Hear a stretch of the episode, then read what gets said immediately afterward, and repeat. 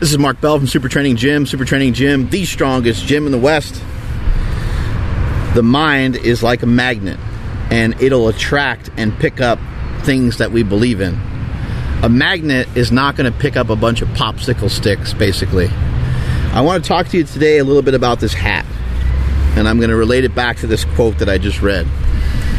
Try not is a concept that I really truly believe in. Obviously, you've heard Yoda talk about it before. It's uh, you know, do or do not, right? There is no try. Um, I've seen this example given before. Uh, someone will say, I've seen the example done in seminars, and they'll say, hey, you know, come up here, and they'll have one of the students or one of the people in the seminar say, hey, you know, uh, come up here and try to move this chair.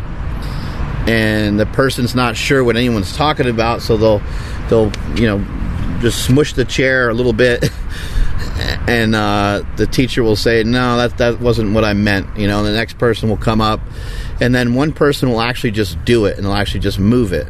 And the teacher's whole point is, look, there is no try. You can't try to move it. You either moved the chair or you did not. You either were successful with it or you were not. Everything comes to those who work for it. Every single door for opportunity will open if you're interested enough. But nothing comes to the weak, fainting heart. Nothing at all. So again, this isn't about trying. This is about doing. When you do, when you work hard, when you put in the work, other things will just work out because you're putting in the work every single day. I had a discussion with my brother a while back, and my brother was saying how he was trying something. He's like, yeah, I, I've been trying this, and I've been trying really hard. And I said, I think that's your problem. I think as soon as you try, you actually mess everything up. And so this idea of doing things, like figuring out a way to do it. The word try is interesting because we can use it in some different fashion. We can use it in some different manners. And I am a big believer in giving a lot of different things a shot to kind of see where you stand and to see what you're capable of and see what you're able to do and see what you're able to handle. But at the same time, the word try, a lot of times it implies that there's going to be an out. A lot of times it implies that if I tell Carlos right here, if I say, hey, I'm going to try this, that means he said, well, Mark didn't say he was going to really do it, you know? He didn't really say he was going to actually get shredded for his birthday. He said he was going to try. So then it holds me less accountable. But if I said, look, dude, December tenth, when I take my shirt off, you're going to be like, holy shit, man, I've never seen you look in shape like that before. There's a big difference between telling someone that you're going to try something versus somebody versus telling somebody that you're going to do something. Telling somebody that you're going to do something is exposing yourself. Telling somebody that you're going to do something is like taking your pants off and being like, yo, just you're letting it all hang out, so to speak. And you're like, hey, this is what I'm working with here. Sometimes, sometimes I think we're scared to say what we're going to do. We don't feel confident enough in ourselves to say what we're going to do. And so this idea of try not is something that's really important to me, and that's why I made a hat about it. And that's why it's got the little slingshot web in there. So we're going to be we're going to be selling this thing. The more I started to think about it, the more I started to recognize how badass it is to to make yourself accountable and to and to do stuff. And just because you fail at something, that doesn't necessarily mean that you tried it, because you still did it. Uh, for myself, I did a bodybuilding show. Um, did I try to do a bodybuilding show, or did I do one? I did one. I, I competed in bodybuilding. Uh, does that make me a bodybuilder? I don't know. The other bodybuilders would have to uh, determine that for me, I guess. But I think you guys catch my drift here, and I think you uh, are picking up what I'm putting down. Remember what I said in the beginning about the magnet. A magnet is not going to pick up popsicle sticks. It's going to pick up things that you believe in. Your belief in yourself, in my opinion, is your belief in yourself, in my opinion, is where all of our strength and all of our advantage as human beings lies. If you think about what separates us out, like, I know I know we think there's so many differences between us. I know that there's so many things that divide us. Uh, color, economics, there's all this stuff, right? But we're really so much the same. We all have a mind, we all have a conscious, we all have a subconscious. We're able to think. We are not a zebra, we are not a bird. We don't have to uh, fly south for the winter. We get to decide where we want to fly. We get to decide where we want to drive. We get to decide what our interpretation of YouTube is. I get to decide how I want to teach, how I want to coach, how I want to preach, how I want to get my message across. I get to choose that. These are all choices that I get to make. Why do we have these choices? Where, where do these things come from? They come from right here. They come from your mind, right? Our mind is what separates us out from all other beings. We all have a mind. We all have some genius inside of us.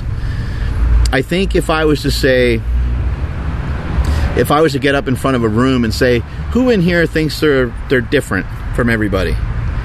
I think people would be kind of shy about putting their hand up. I know for a fact if I said, hey, who in here feels they're a genius, that probably no one would really. There might be one person in there that's real confident in themselves, or maybe other people would view that person as being cocky, but might put their hand way up high and say, I'm a genius.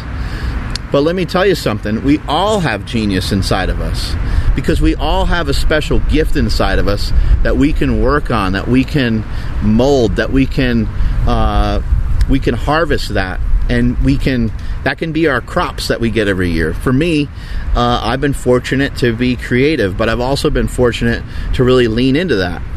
And my creativity came in invention. I was able to make an invention.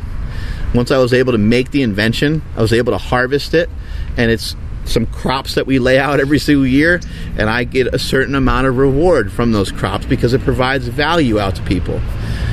You get to be just as creative. No one is holding you back from that. You get to you get to plug your mind into whatever it is that you want to do, and you get to apply it and adjust it towards that, but you don't have to be confined into any sort of box. You don't have to try stuff. You need to do stuff. You need to figure out ways for you to be productive. Remember what I always say about success. Success is not something that you chase. If you chase success, all that's going to happen is you're going to get really tired. And even if you chase it and you end up catching up to some of it, you're not going to get all of it. You're not going to get most of it. Because success is not something that we chase after. Success is something that we attract, and you attract it by being an attractive person. And I don't mean by your looks, I just mean by being an attractive person in terms of how you act, how you treat other people. Do other people want to be around you? Are you cool? You know, or, or they're like, oh shit, man, here he comes. If they are, it's going to be tough, man. It's going to be really, going to be some tough sledding to, to try to get and gain the success that you want to get.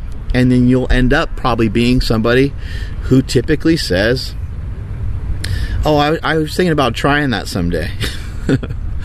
I was thinking about I was thinking about doing that, you know, I was thinking about trying that someday. Rather than saying rather than saying, no, I'm just gonna shut up and I'm just gonna do it.